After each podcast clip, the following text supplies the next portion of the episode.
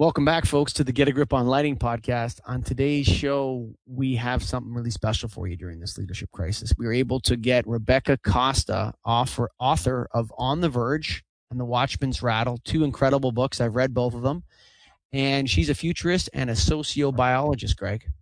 Yeah, and, and you know, I'm a lighting dork, but you also, other people that listen to this most likely are, but this one is a good, a great discussion we had. We didn't really relate a lot of it to lighting, so get over it. Take your time and listen to it because it is definitely worth it. And it's brought to you by the whole leadership series is brought to you by our association, should be your association, which is the National Association of Innovative Lighting Distributors. Get associated, son. Get Rebecca Costa in your life right now on the Get a Grip on Lighting show. Welcome to the show, Rebecca. Well, thank you for having me. Say hi to Greg Eric. Hello. Hi, Rebecca. Thanks for being we're, here. We're all working remotely and uh, adjusting to this new reality. And I, I find it, as an expert in fast adaptation, I find it remarkable. This is a this is a worldwide laboratory for me. can't wait! I can't wait to start talking to you about it. we got a lot going on, but I want to get a little start because some of this stuff is new to me. Michael knows a lot more about it, but can you give me an idea? What is a social biologist? That's what you call yourself.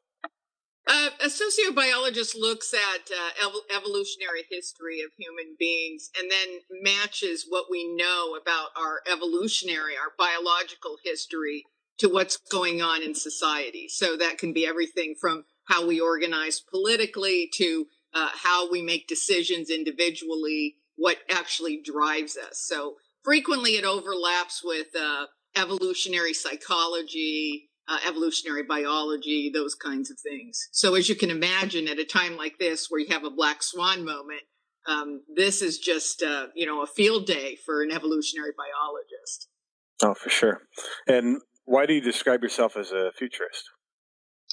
Well, that was a label that was actually put on me. Um, okay. It wasn't something I described. It was something that uh, people that were introducing me kept introducing me in that way.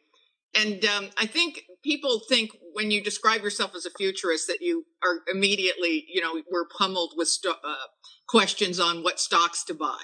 uh, and whether we talk to dead people or read tarot cards. It, it, that's not the kind of futurist I am.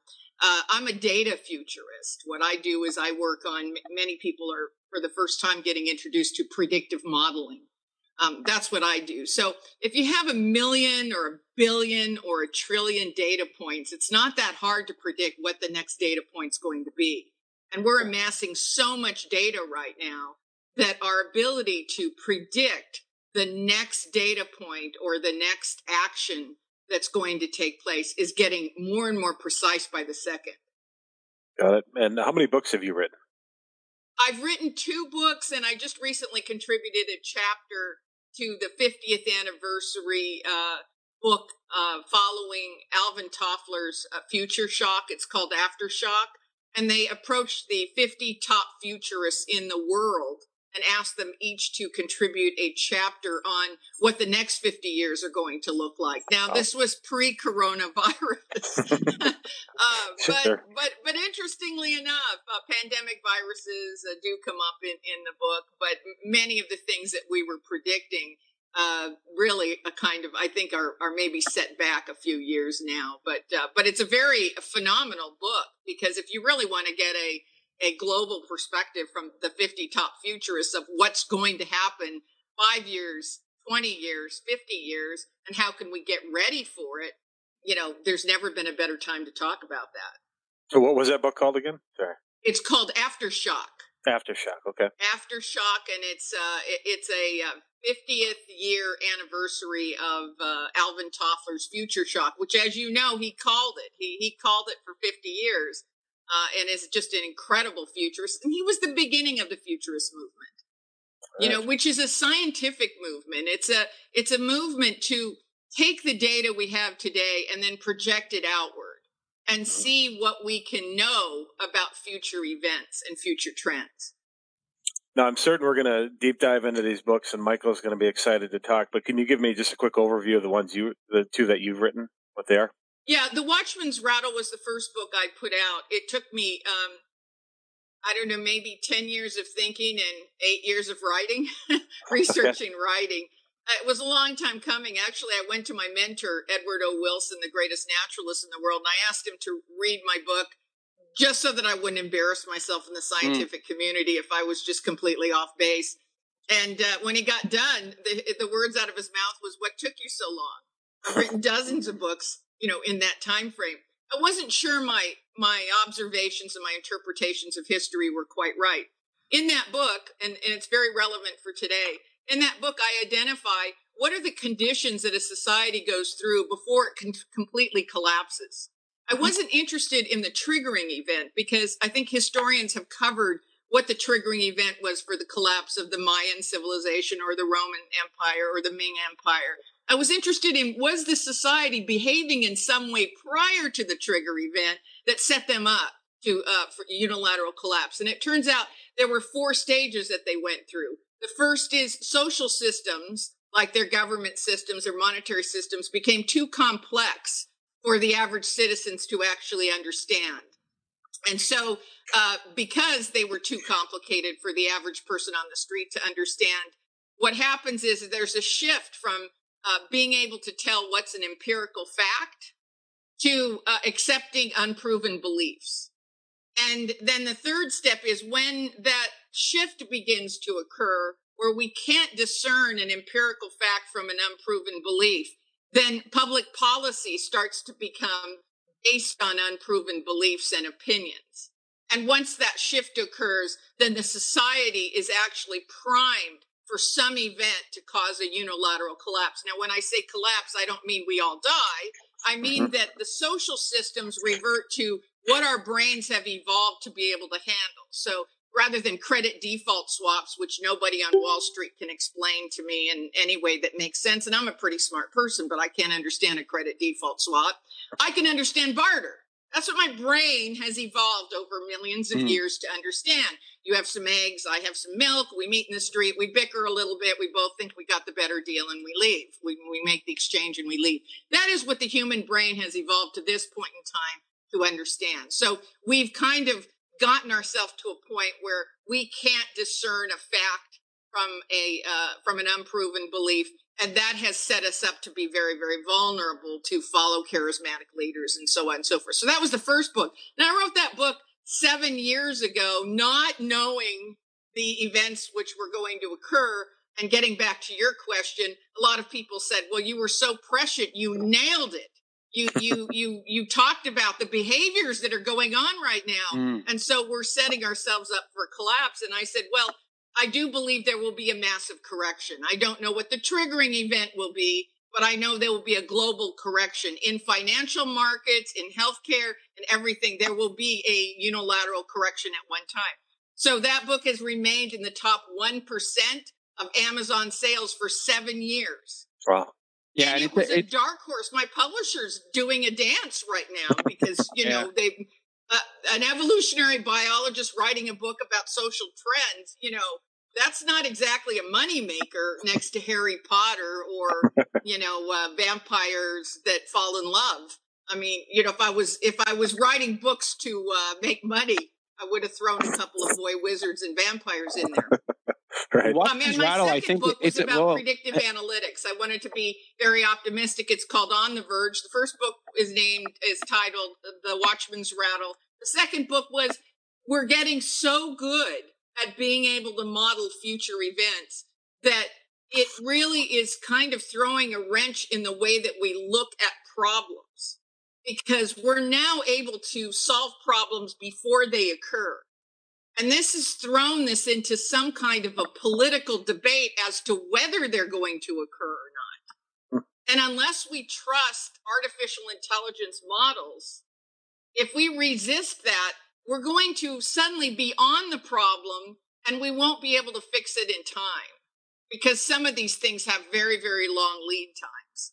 And I think we're experiencing that right now. So that's how I get the label futurist. I write about things which are actually occurring and I can see that they're going to become more and more important to society. And then people think that you know what stocks they should buy. Right. the but my concern with On the Verge um, is that and and and your opinion in the book is that it it proposes scientific solutions to what I believe are moral problems. You know, I don't think I think a lot of our problems are not that we don't have enough science. It's that we don't have the moral guidance to make the right choices.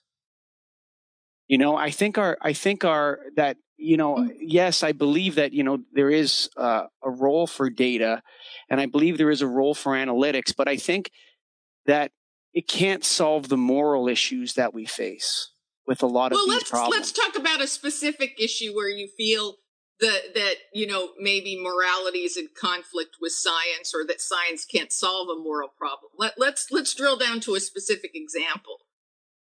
Okay. Um, hmm let's take well here's I, I think the problem with the social sciences is that each solution that is implemented becomes the next problem okay so for example let's say you take um, shareholder value as the guiding force of um, capitalism.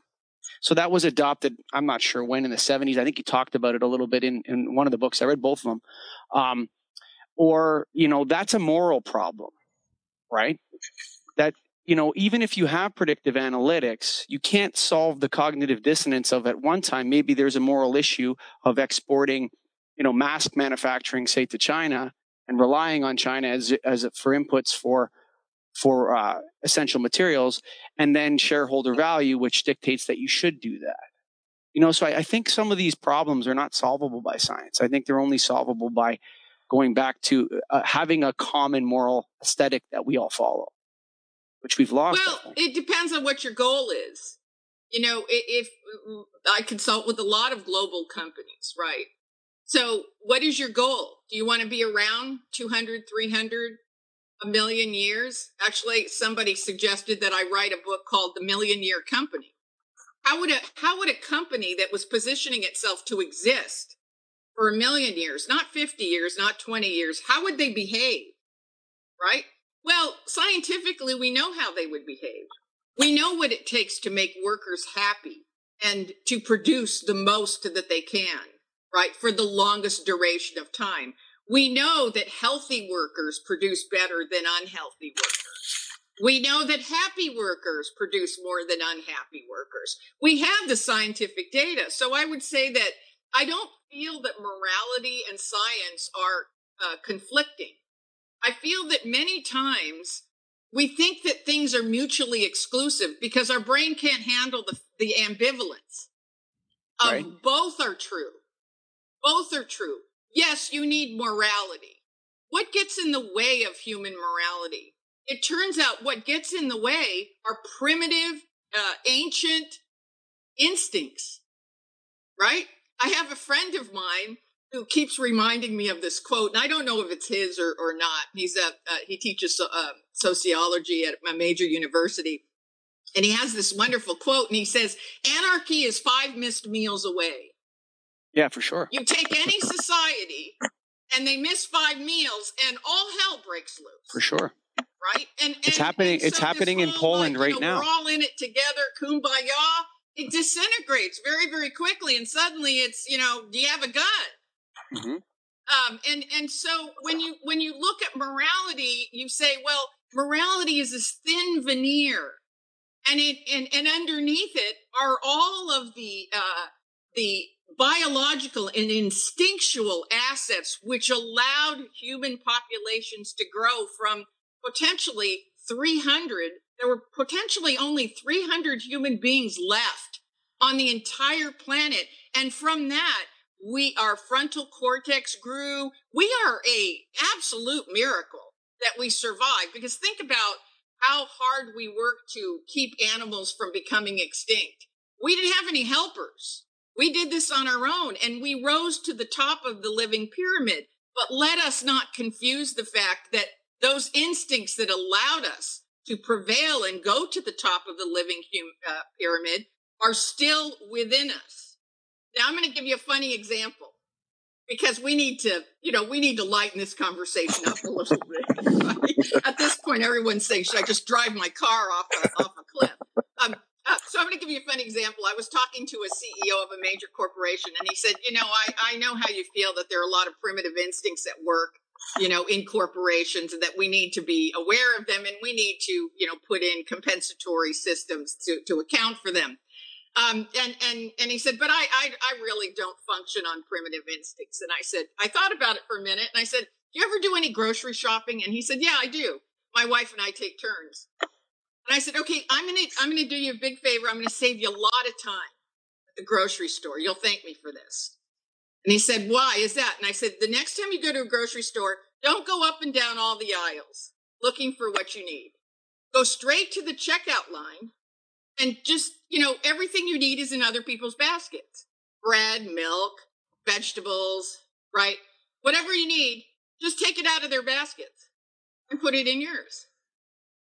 He said, I'm not going to do that. And I said, they haven't paid for it yet. It doesn't belong to them. Hmm. What do you suppose would happen? And he said, well, they'd call the manager. Probably some guy would punch me out. And, and I said, but it doesn't belong to him. The basket doesn't belong to him. The food doesn't belong to him. Why can't you just go and take the stuff out and get in line? And he, because territoriality. Mm-hmm territoriality amongst animals, their territory is the geographic space that contains all of the food and water and the perimeter that they can protect. It's basic to their survival. In modern times, your territory might be your shopping basket. And if you don't believe me, you don't even have to take anything out. Just go over near someone's basket and say, Oh, hey, and go and touch their basket or touch something inside their basket and watch their reaction. You know, that's the, the supper plate idea. Where do these rituals of eating dinner come from? You know, you have your own space, your plate is set before you, you have your knife and your fork, and there's like this imaginary sphere around you, and you don't point with the cutlery and you don't eat off other people's plates. But these are very complex manners that we've developed in our culture over centuries and centuries and centuries. And there's an evolutionarily um, evolutionary aspect to that as well, is there not? As what?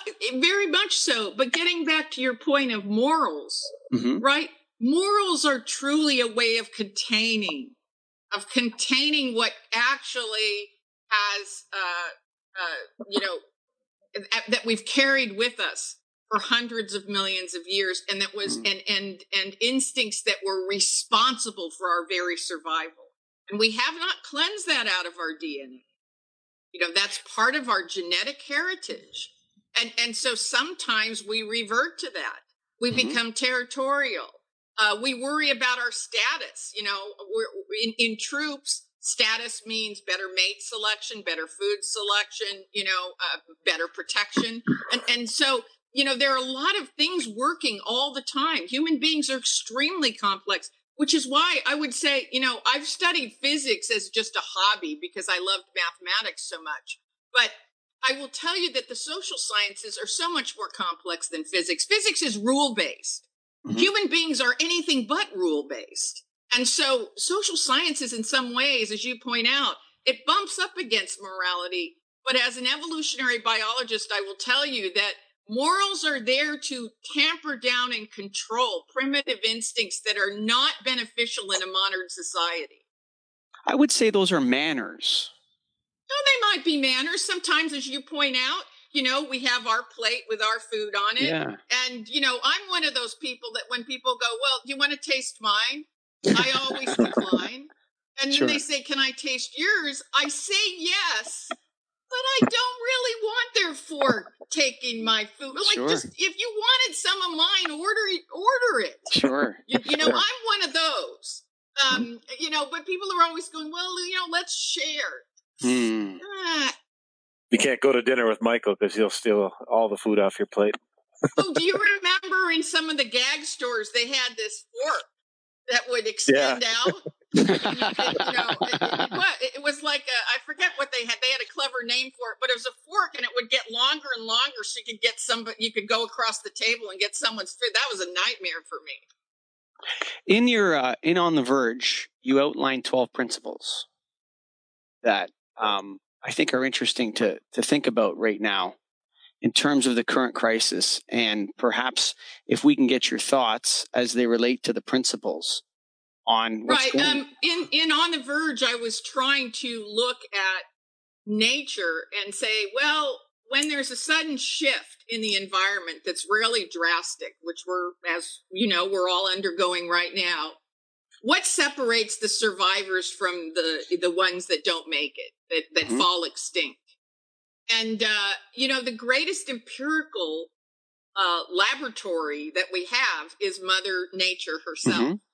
99.999% of all the living organisms on the face of the earth have gone extinct, right? Mm-hmm. That doesn't yes. bode well for the human population. So, as I look at it, I go, well, what strategies did they use when when there were sudden shifts in, in the environment? And then I tried to translate those for businesses and nonprofits and mm-hmm. any organization that they might be able to use those. So let's just take one of the 12 because we won't have enough time to go through all the all 12.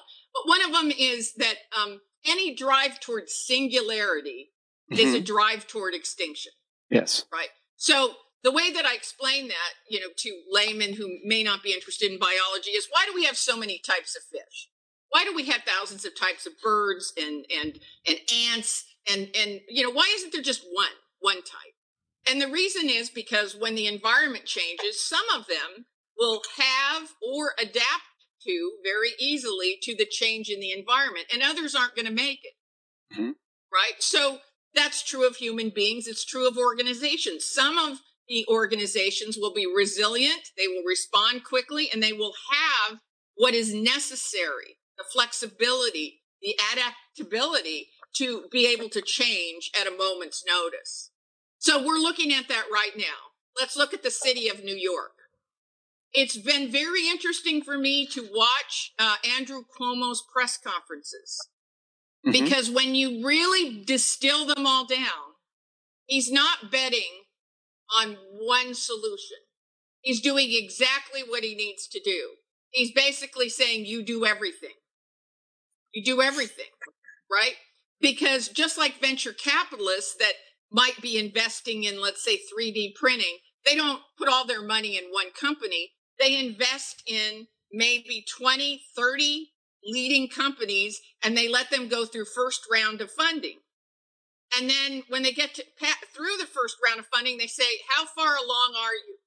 And then they kill a number of them, right? Mm-hmm. So it's like a funnel. They start out with maybe 30 companies, they go to 10 for second round funding, they go to five for third round funding, and eventually they're going to get a, a company that is the most advanced and they can send them out for an IPO or an acquisition or however they're going to get their money back. In the same way, Andrew Cuomo was doing the same thing. He opened up the funnel as wide as possible. Instead of betting on one solution to cure the supply chain problem, the PPE problem, the ventilator problem, the, the hospital bed problem. He said, I'm going uh, out to everything. And some things will work and some will not.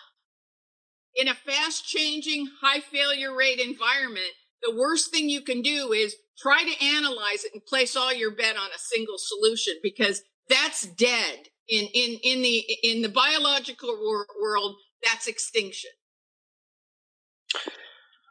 Now, will the uh, you know relating it to now the coronavirus to some degree, will, will, that have, or does it have the potential to have catastrophic consequences on our civilization?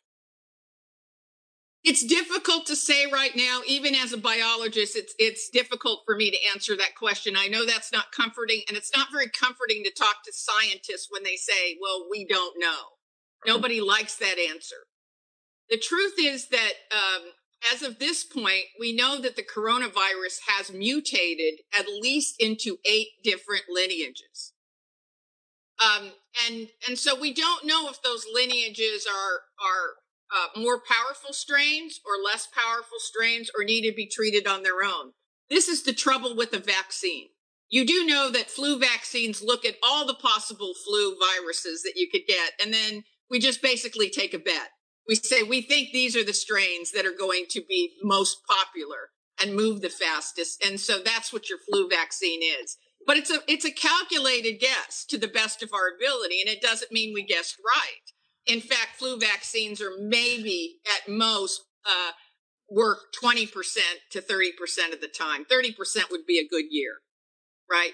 So coming up with a vaccine, in my view, is uh, it's necessary, but it doesn't account for the eight other lineages. We're going after a vaccine for the coronavirus that we have now, right? And the one that is spreading. So we're not going after the mutations. So when we get the the uh, vaccine, my worry is we kind of have a false sense of comfort that we got it, you know, because that's that's the story we want. That's the movie, right? That's the Tom uh-huh. Cruise movie. Somebody comes up with it. Hey, we got a vaccine. Person gets the the cover of Time magazine. Now coronavirus is all over. Let's prepare so that we never let a virus get out of hand again. I don't think that that's the solution, but what we have learned is that if you ask people to stay at home, as hard as that is, as eh, that they that the vast majority of people will and do. And when something is transmitted human to human, that's your most uh, effective cure. It's not an easy one, and certainly on a global basis, it's not easy. I'm going to say that we ne- didn't need to have this problem. This never needed to escalate to the point that it is right now. But it is very typical of how leaders look at exponentiating problems. Now, that's a pretty big word. And, and usually, if I start using that word, people move away from me at cocktail parties. but, but it's important. It's important to understand how exponentiation works. So, if it's okay with you, I'm just going to take mm-hmm. one minute sure. to, to talk about this. Yeah. So the example that I like to use is a lily, uh, our lily pads. So let's imagine for a moment that we have a pond. And in the pond, we have one lily pad. And every day, the number of lily pads is going to double. So on day one, we have one. On day two, we have two. On day three, we have four. Day four, we have eight. So it's going to go like that. So let's say using predictive analytics, I know that on day 36, that happens to be the, the point. On day 36, the entire pond will be covered with lily pads, and the pond will go into kind of an ecological disaster. The fish will be starved for oxygen, and other organisms begin dying. And so the pond is going to start dying at that point. So, when I ask people, because we've been trained over many, many years, our brains think in a linear way, on what day is the pond only half full? Well, most people go, well, half of 36 is 18. So day 18, it's half full, right? And I have 18 days to make sure the lily pads don't cover the whole pond. But that's not correct. Even though our brains are trained to solve problems in a linear way, when we're up against an exponentiating problem, the, ha- the pond is half full on day 35. And 24 hours later, it's a disaster. Because remember, it's doubling. So on day 35, it doesn't look like a problem. You look out over the pond, only half's covered, a little bit here, a little bit there. On day 36, just 24 hours later, you're in meltdown. So you don't have 18 days. And the way that the coronavirus was treated is it was treated like a linear problem. It wasn't treated like an exponentiating problem. And so we kept mitigating. We kept, go- we kept solving it like, okay, we'll try to stop it here and we'll try to do this and we'll try to do this. You can't solve an exponentiating problem that way because if it gets to day 35, you have 24 hours before you have a disaster. And there's very little you can do in that 24 hours to stop it. So what should, what, yeah, yeah. So what should have been done in this case? Well, for one, the Chinese should have gone into lockdown, should have stopped any uh, shipments, uh, transportation, anything. Number two, the World Health Organization, this is really on them. They didn't have eyes on this. They didn't have eyes on this. They didn't take this to the United Nations and say we need an immediate shutdown and quarantine of China. This didn't need to leave China. Uh, and uh, you know, I, I, unfortunately, as many people have been pointing out, we've been chasing exponentiation. And that does not work. So it's very important in a crisis, right? Because all crises are not the same. It's very important in a crisis to say, is this a linear problem or is this an exponentiating problem? And if it is, if it's exponentiating, I must overreact. Well, here, there's a problem with that because you're going to, every year, we're going to overreact to every flu virus that comes out now. You know, well, there's like the a, flu, there's, there's well, like a, all, the flu virus wasn't, you know, it, it's really not, I, I really wish they weren't using that as the equivalent because this is not a flu. Fair enough. Okay, this is not a flu, and the mortality rates are so much higher and are so much. Uh, unfortunately, the mortality rates are going to look lower than they are because we mitigated so well. The mortality rates could have been much higher had we not mitigated. So looking back, we might go, well, you know, it was bad, but it was 1% of those who caught it. Uh, but had we not mitigated, it would the the mortality rates would have been much higher. There's no doubt in my mind. So you know this is always difficult. It's always difficult to make the case that you did something so that something wouldn't happen. It's really weak. it is really weak, actually. You know, yeah. I, I mean, how do how do you how do you say yes, I did this, and then nothing happened? And that's right. your justification for overreacting. I would o- rather overreact and, and, and take the criticism, frankly. Yeah, see, I, I think it's a leadership dilemma, and it's also um, it's one of uh, it's one of hearkening for a completely different um, America and Canada, and and I'm in Canada, a completely different future, a future of um, overreactions. I think that's well, what we're no, it doesn't have to be. If you know if it's a linear problem, right? you can uh, you can systematically put in solutions and solve it. If it's an exponentiating problem, you don't have 18 days; you have 24 hours. Do you have like a list of people that know the difference between uh, these these things when they're linear or exponentiating problems? Like, do you know people that actually know this? Scientists understand that.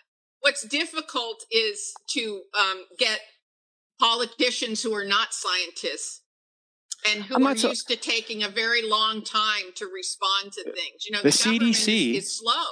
The CDC and the World Health Organization are packed with scientists, completely packed. Yeah. And yeah. they allowed themselves to, in some ways, to be captured by China, the World Health Organization. Cap- well, it, I, again, I believe this is on the World Health Organization, but it's packed so with scientists. I mean, I mean, they they should have been all over this, and they should have been sounding the alarm right on the floor of the United Nations. They should have been sounding the alarm and saying, this is a global catastrophe. We need to overreact. But that organization. Because it's an exponentiating problem. And maybe they could have put up pictures of a pond and said, all right, I understand this is how you want to solve this, but it's going to go into a mode where all of you will be shutting down all of your commerce and, and, and requiring everyone to be sheltering in place.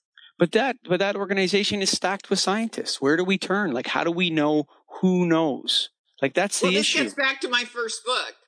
Yeah, I loved your first at, book. At a certain point, if the world is not listening to scientists. They're not listening to technologists.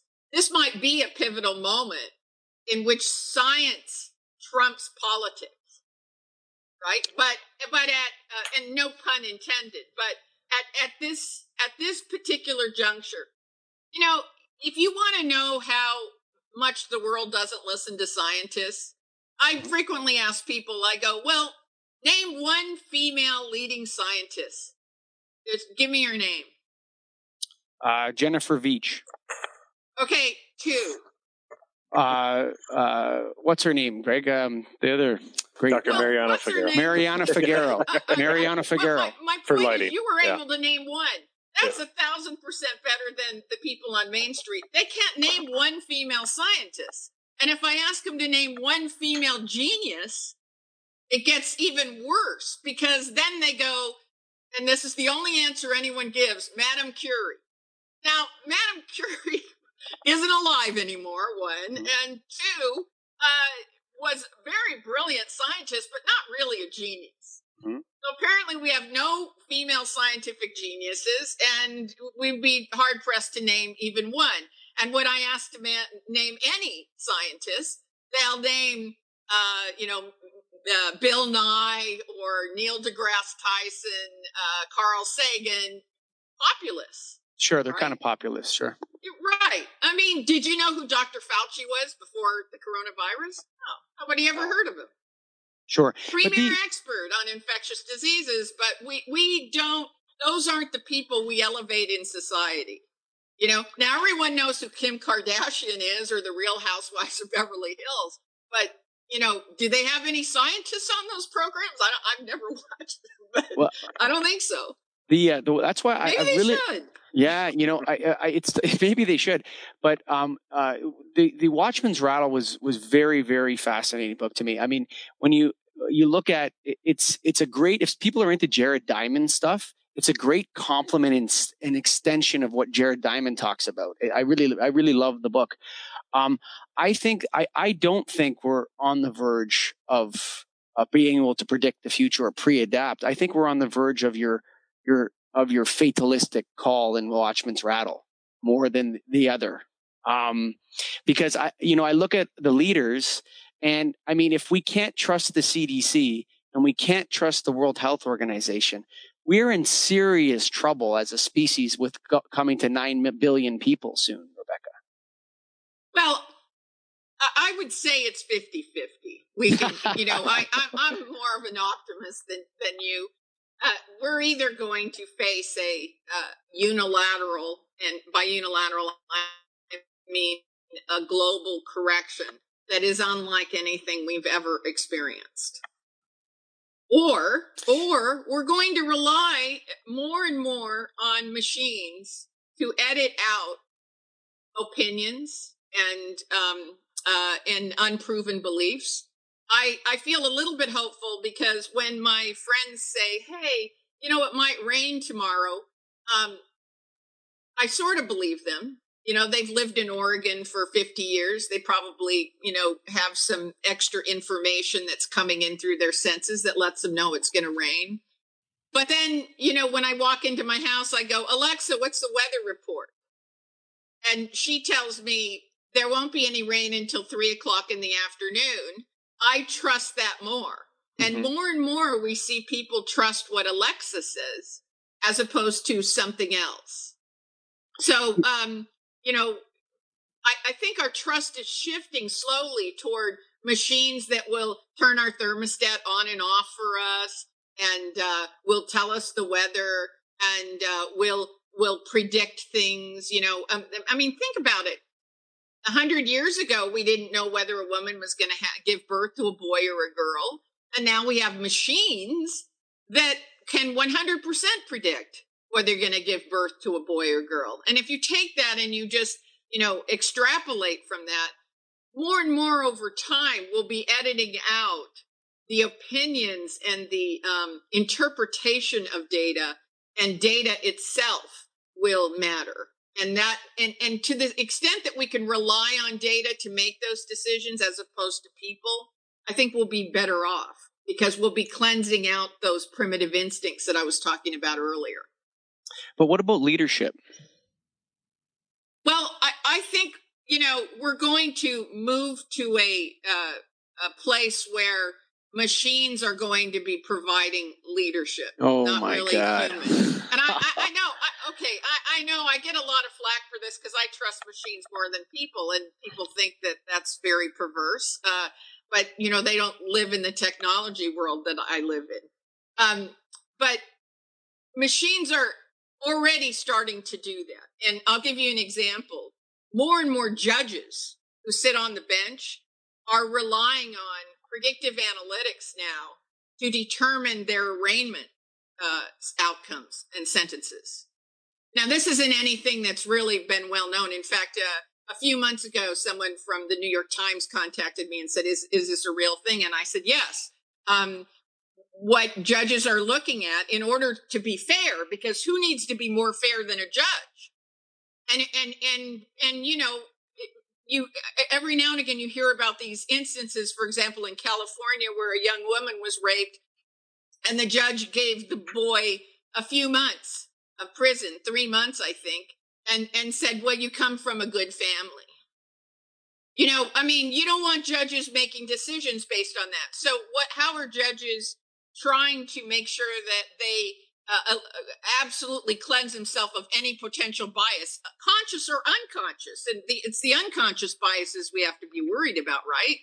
But by going and putting in the person's education level and their and their past uh, legal history and and uh, you know their employment uh, steadiness and and a number you know thousands of factors by putting those in the software can give them some guidelines. Now it's up to the judge to look at those guidelines and decide that they're going to follow them or not. But in some ways it's trying to correct for conscious and unconscious biases on the bench.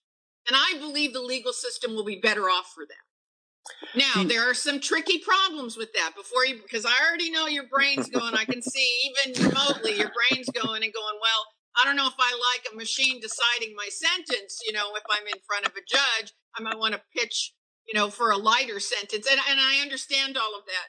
Understand that artificial intelligence is only as good as the data we put in. So if we have a disproportionate number of uh, black individuals in prisons, uh, will the AI algorithm factor that and have a bias against black people that come up uh, to the uh, you know for the judge for sentencing? You don't want those dis- those biases to continue.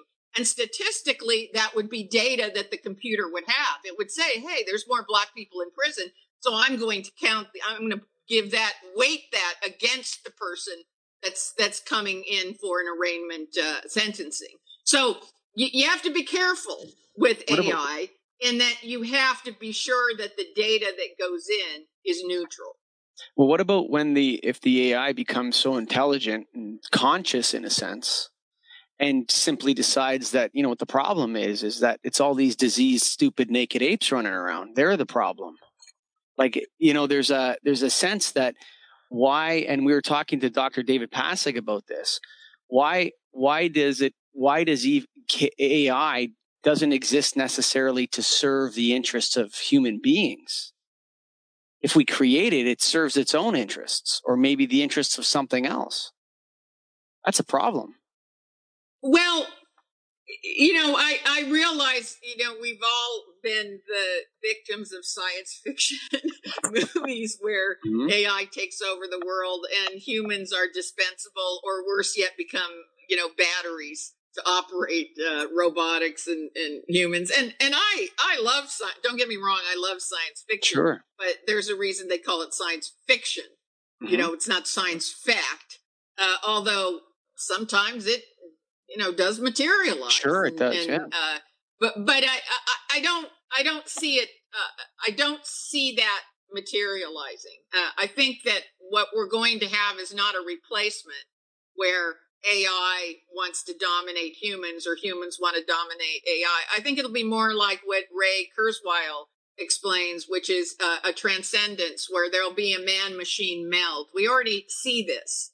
Uh, and, and, let me get, let me reassure your audience by saying that a good example of that not happening is there are many people that have uh, robotic powered arms and legs, soldiers returning from war and, and people that become victims of car accidents and all and they have robotically controlled hearts or arms or legs or appendages and you don't worry that that appendage is going to suddenly start punching you in the face because it got smart and decided that you know i don't need you anymore.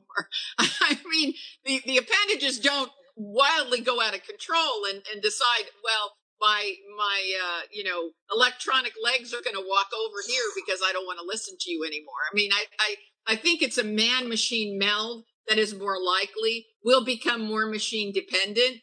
That's our best hope, by the way. Our best hope is to become more dependent on machines because otherwise we're bonobos in nice suits with technology. Uh, Ed Wilson had a great expression. He said, We have Paleolithic emotions, medieval institutions, and godlike technology. And hmm. that's our problem. And I've never heard it said more succinctly. The in your book, you you've referenced that you've um, coached and advised many business leaders, in a time of crisis like this, our audience is largely entrepreneurs and managers of, of companies, corporations. What would you, what advice would you, if you have any, would you give them now, Rebecca? Um, I, I two words. Do everything. Do everything you can think to do. And then 24 hours later, some of the things that you thought would produce a result won't. So you need immediate feedback, immediate communications as to what strategies are working and what are not. So in many of the large corporations, I have regular track and fast track, right? I have things that we're going to fast track because we know that they have a high probability of working, and then those that we're going to monitor. You, you can't feed everything forever. But if you think about it as a funnel, as I was explaining how venture capitalists work, venture capitalists are not ex, you know, I know a lot of venture capitalists and they're very wealthy and very successful. They're not experts at success or experts at, at failure. They look at a high failure rate environment and say, I can't call which company in this emerging field is going to be the winner.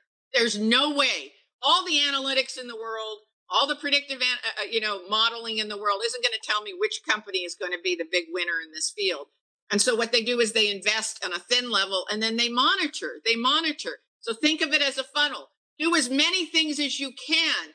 Watch them. The ones that are not working triage time. Done and you keep getting down to those things that will allow you to to move more swiftly that's the first thing the second thing is hopefully you've talked to a futurist or consulted with a futurist that was able to put systems into place that you can basically flip the switch and go into crisis mode. An example for that, a very easy example to understand is in hospitals, you have regular protocols. This person comes in, they get checked this way, they fill out the medical records, you check insurance, so on and so forth. So, what happens when the hospital is at full capacity? Are you going to keep those protocols? No, you should have already defined at this level, we have this protocol. At this level, we go into orange protocol. At this level, when we're 10% over capacity, we go into yellow protocol. You already have that all set up. So that, you know, over the speaker, you tell all nurses and all doctors, we're in yellow protocol now right? It's a streamlined version. We're not checking people's insurance anymore. We're not validating this. We're we're streamlining it. We're cutting it down and we're cutting it down until we get down to the minimum we can do, right, for each patient coming in the door. Those would be systems you'd set up in advance in the event that you have a crisis or a tsunami hits you right away. And you hmm. want to have those in every organization. I want to ask you um, a question about On the Verge. That why didn't I feel like, from my perspective, after reading both books, there's like the Watchman's rattle is like a, a warning against um, pursuing the fatalistic flaws of our ancestors, in a sense, right? Let's not walk the same path. We know the path. Yes. On the Verge seems to me to be somewhat about our destiny or but you didn't address like this i was waiting for it the spiritual side of that or like a as a call to our hearts and minds to to reach for a new destiny or something do you understand what i'm getting at here it yes so you practical. wanted you wanted something inspirational yes yes, yes.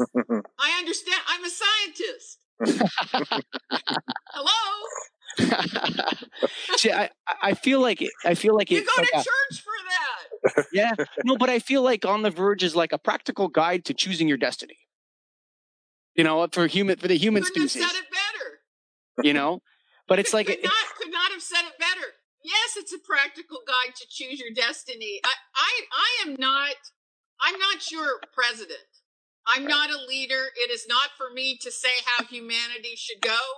Uh, and as far as spirituality go goes, you know, it's not for me to tell you to be faith based or to aspire to be a better human being or how you should aspire or which God is the true God. It, this is not This is not my area. My area is simply to look at data, to look at information, to try to spot trends, to try to get out mm. ahead of things that would be very negative, uncomfortable, potentially disastrous. This is what we do in science. Do I have my own personal beliefs? Sure, but they don't belong in my profession. Otherwise, How- I'd be doing what all the politicians are doing, and I would be I would be misleading people with unproven beliefs rather than the things that have been proven. Some of the things that you talked about in your book are very uncomfortable um, for people to digest. Well, well thank you. no, I mean, no, I mean, very like. I, I, I take the compliment. Uh, it is my job to nudge and poke and say, "Well, let's think about this. Let's see if there are things that we can do. Where are we potentially headed based on previous patterns?" I have looked at the history of all great societies, and all of them show these four stages prior mm-hmm. to collapse. That's scary as heck. All of them. There's none that don't show it. Yeah. So we know if we're driving toward a cliff, there are a number of road signs that say cliff ahead, cliff ahead, cliff ahead. Does that mean you can't turn the car around? I think, uh, but the problem is yeah. these problems propel themselves in a way, Rebecca. They're they're like self perpetuating because you get into that that that what you talked about in in Rattle where where the people switch off, they can't understand it anymore, and so they reach for easy. Um, I don't want to say faith based because I don't want to confuse the issue, but they reach for superstitions is probably a better word. Or yes, or because that's really easy. I yes, mean, your brain. Agreed. Think about your brain. When you have to prove a fact, that's a in science. That's a very rigorous process. Sure right? You you have to you have to uh, prove it under a variety of circumstances. We, we have we have scientific methods that are very it's very hard to prove anything right? Even even evolution is a theory. Yes. Hasn't been proven. So you know it's very hard to prove a fact. A belief? That's that's easy lifting for the for brain. sure. I, I tell you something you believe it or you don't believe it. Done right? Fantastic so believe me, it's easy. Our brains get lazy. We just want to believe we believe people or we don't.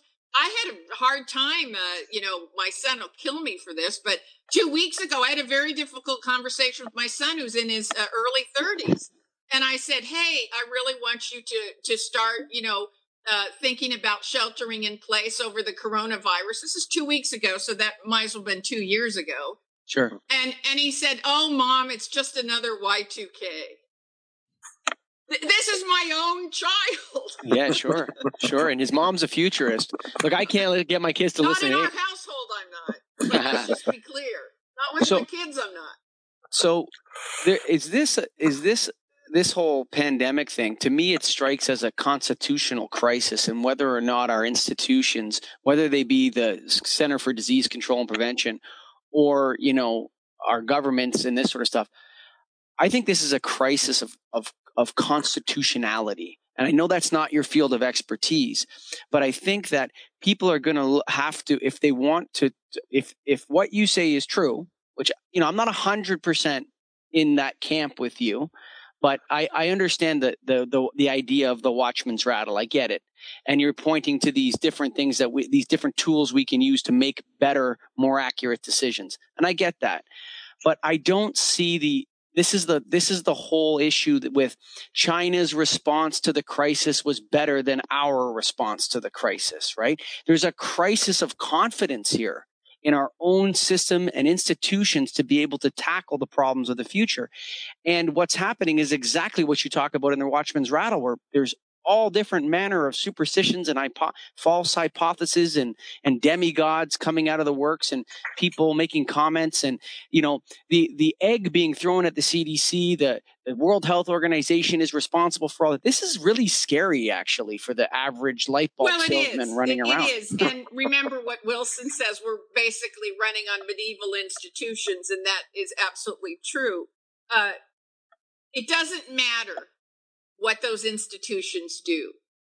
In in my view, politics is ira- is just doesn't even play a role. I'm not worried about the leaders. The fact is we have technology and science to solve almost every problem humanity faces today.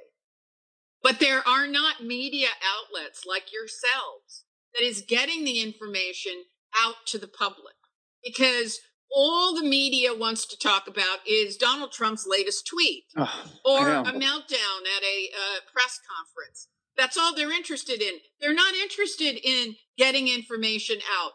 But every problem, if you name a problem, you know, I sometimes I go on programs and I and they have call-ins and I say, just name a problem, and someone says homelessness, and I said, all right, go to YouTube right now.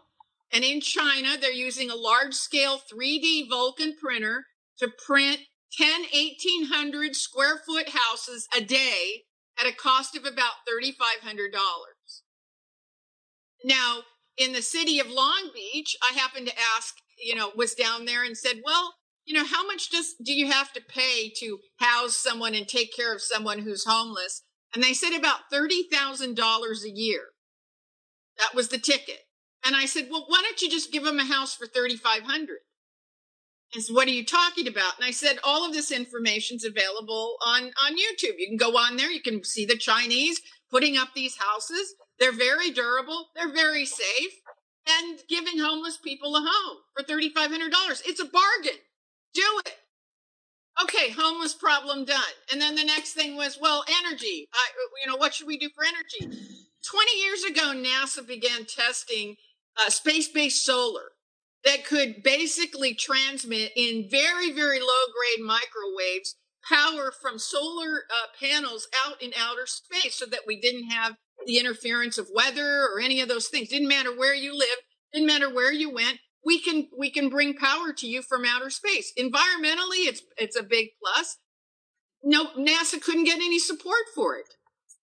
I read that so in your the book. The Japanese, by the way, JAXA, their their Japanese space agency has said that they're going to go to start a massive space-based solar program in Japan as of the end of this year. They're they're moving to that. So these panels and windmills and all these things, dams that we're building all over the, the, the planet, we don't really need those. And we've already proven the concept and, you know, it, it works. And so there, the, we have all of these solutions. And by the way, most of them were developed here in the United States.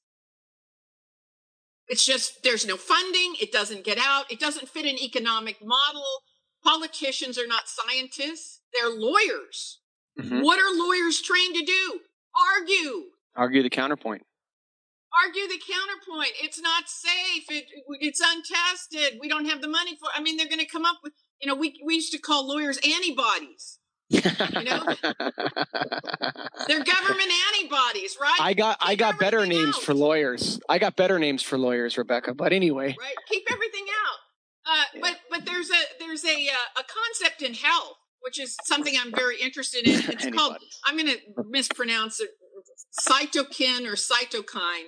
And it's a point at which the cells in your body become confused and they start attacking the healthy cells. Mm. and i think that's your point your point is is that the government you don't have faith in the leadership in the government and i understand that but have faith in the scientists here in the united states who have developed solutions for every problem that we have. I don't know if faith is the word i'm willing to use um, but we need good leadership. We need good leadership to where do we get it? You know this is a crisis of democracy rebecca and it's a crisis of morality. And this is where i think this is where i think you this is where i think the idea of having faith in scientists breaks down is that the problem is a moral problem. Because the we need leaders of substance that can in in hard times to make proper choices for us that aren't scientists. Scientists are like putting priests in charge. It's like, I know it sounds crazy to say that, but there's a sense in which a lot of scientists don't have the, the, they don't have the infrastructure. Like scientists are in charge of the World Health Organization. The scientists are in charge of the I Center understand that, but if you come down with coronavirus, are you going to go to church or a hospital? I'm going to church. For sure.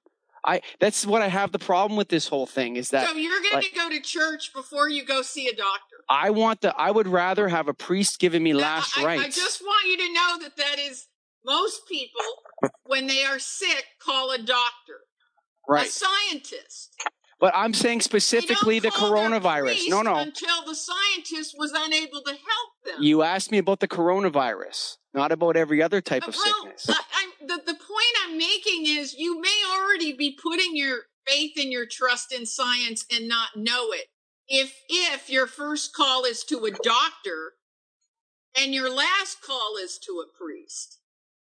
Yes, no. So any other disease that what I don't want is I don't want to be in some uh, in some room with surrounded by people in suits where my family can't say bye to me with a ventilator in me.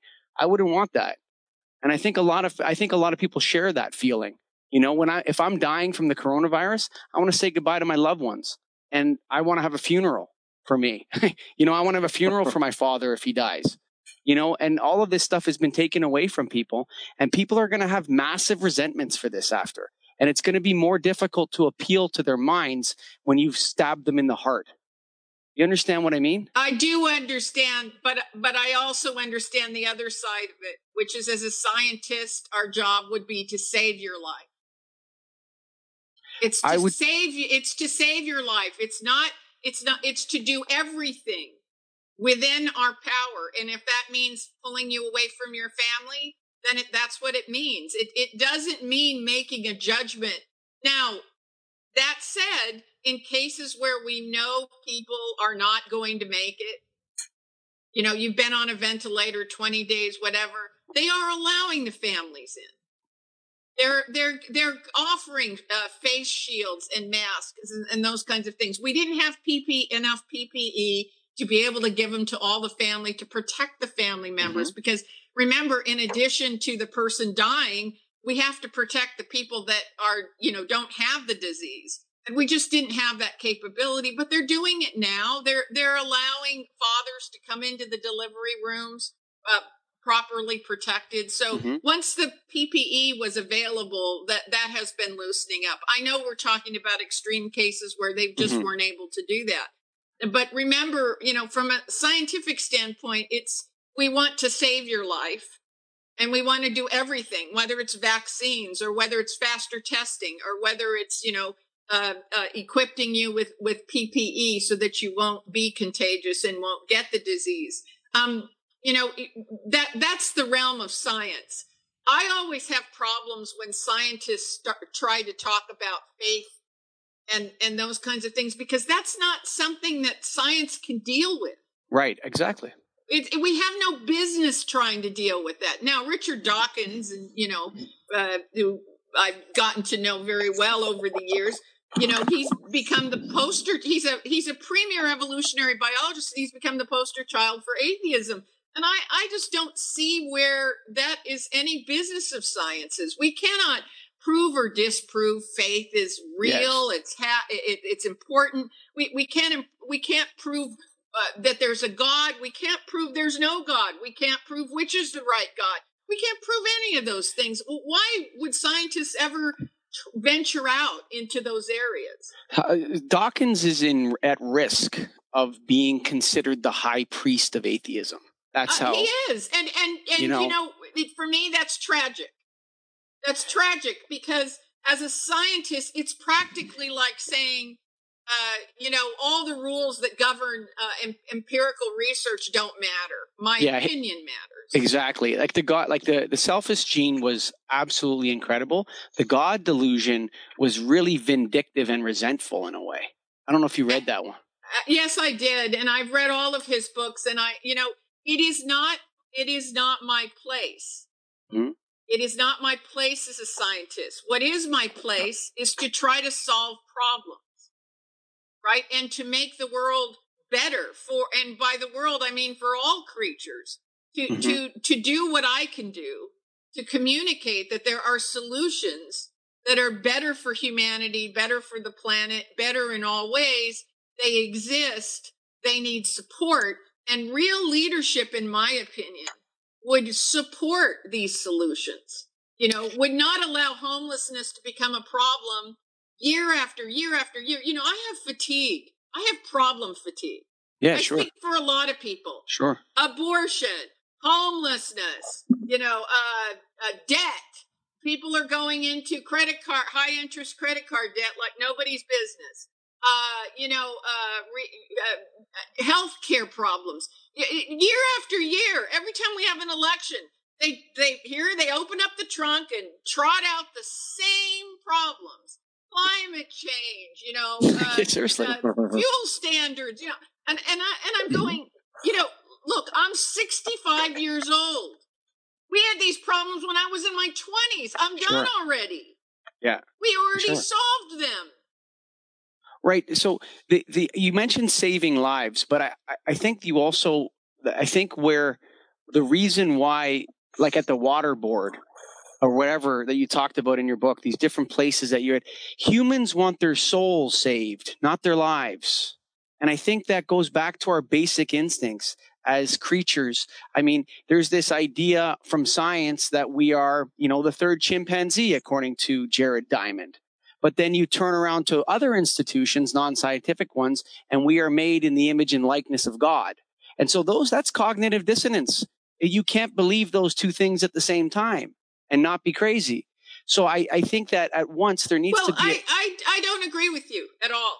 I don't agree with you at all, and I will tell you why. Because as a scientist, I live with ambivalence every day. There are many, many days where two things don't go together. They can't possibly be both right. But thank God we don't throw them away. we don't. We, we don't. Did, did you know that Einstein's theory of relativity exactly contradicts Newton's theory of gravity? Sure. Okay, then, which one do you think is is you don't believe in? Do you not Ma- believe in relativity or gravity? Or even uh, Max Planck? It even gets worse with quantum mechanics, with quantum physics. Very it gets much worse. so. And so, why why is it that we can say, okay, these things don't fit together; they contradict each other, but we're not throwing any of them out we because all of them are sort of vital to getting man on the moon. We we have to trust these things. You may not be able to reconcile today, right? The Christian faith with evolution. So what? I don't think it matters. I don't think it think doesn't that, matter. I don't think it matters. I don't think you need to even. They're need to both even right. Exactly. I agree with They're you 100%. Right. Let's settle the argument here on this I agree program for, yes. for all of humanity. Agreed. They're both right. Absolutely. Now, don't ask me how they're both right, how they both go together. They go together the same way Newton's theory and Einstein's theory go together. Sometime in the future, big, big TBD. Yes. To be determined. We don't know. But this is where I get into your brain doesn't like that. Nobody's brain likes that. Nobody's brain likes ambivalence.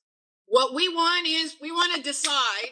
And so we're very likely to allow an unproven belief or an opinion to make that decision for us mm-hmm. rather than say both are right and we don't know how they fit together at this particular point in time.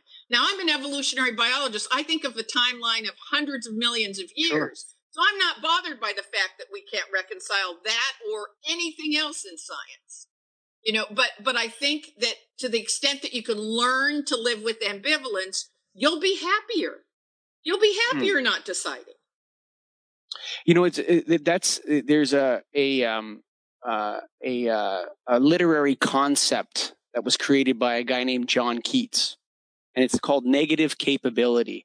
And what he was talking about was how all great literature and Christ and all the Greek tragedies and all this sort of stuff have the ability to present a problem without solving it, right? Living in the mystery, right? You live in the mystery. Like, so for example, um, you know, if somebody, there's nothing worse for me than entering a conversation about the meeting of the Adam and Eve story and somebody asks me if it's true or not.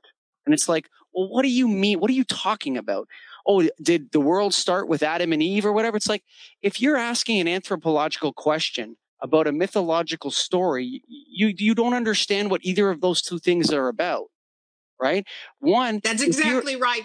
And and I get asked, you know, many times people say, "Hey, you know, uh, evolution can't possibly be true because then Adam and Eve would have been eaten by dinosaurs." Right. And I mean, and and I go, okay.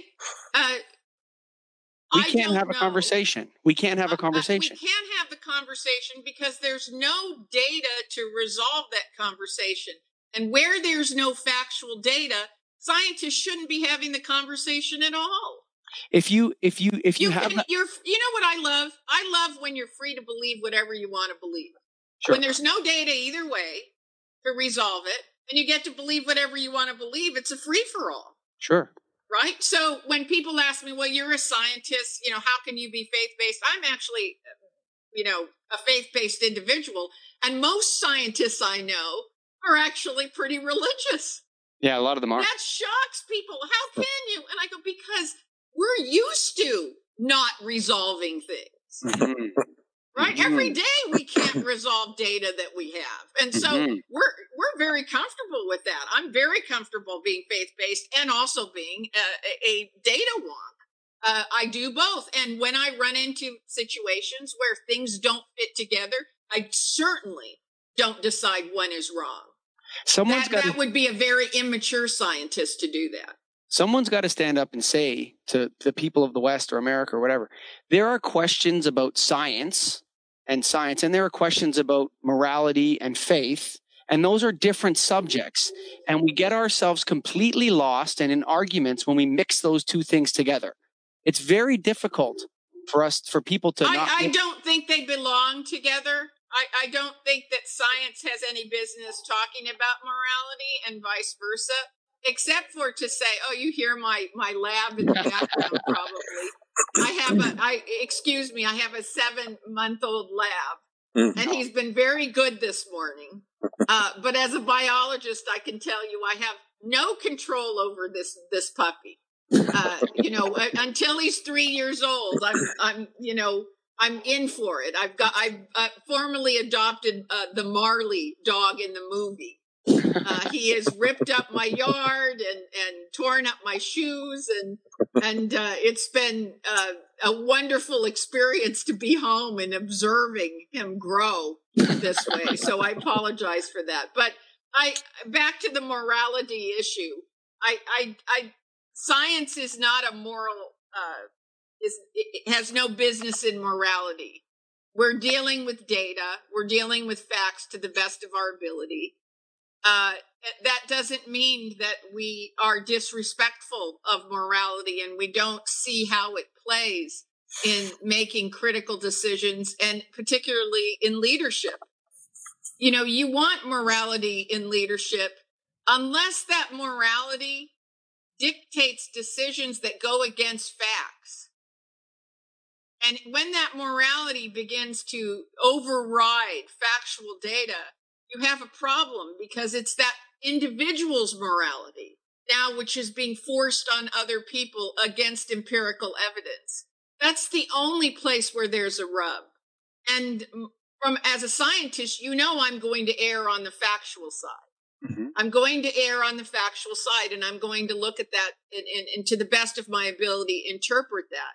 But does that mean that if we come across a coronavirus and we say, well, older people are more susceptible, does that mean that we should say, uh, as I, I, think there was some leader in in um, excuse me, but I think it was in the South that said, "Well, old people should be prepared to sacrifice themselves." Mm-hmm. Um, I, I, don't remember who it was, but somebody was on the media that that I, I can't even believe that they said that. Um, you know, that's where that morality begins to come in. Do I believe that that should be the case? Absolutely not. We should attend to as many people. Uh, I, I, I uh, personally, my own philosophy is that of uh, the great jurist uh, Jeremy Beth Bentham, Bentham, who said, "The greatest happiness for the greatest number." I always like it when things are very succinct. Sure. And I think that we should be thinking about public policy and systems and and building societies that look for the solutions that are the greatest, uh, you know, uh, happiness for the greatest number. Unfortunately, we have the technology that the greatest number means all of us. We didn't have that in the 1800s, but we do now. Wow. Rebecca Costa, Thank you for being a guest on the Get a Grip on Lighting podcast.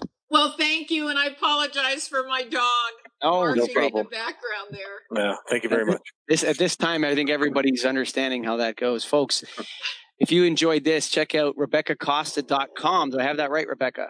Yes, that's right. RebeccaCosta.com. Yes, and read her books, especially The Watchman's Rattle, one of my favorite books I've ever read. So, uh, really, really great. Um, if you're into that kind of nonfiction, Nicholas Nassim Taleb kind of, Jared uh, Diamond uh, kind of stuff, she goes right along with those guys. So, that was great. On the Verge is her other most recent book. And of course, this is brought to you by the National Association of Innovative Lighting Distributors. Go to naild.org, Greg. Check them out. Always there. Thank you so much. Really enjoyed speaking with you. Thank, Thank you. you. Bye for now.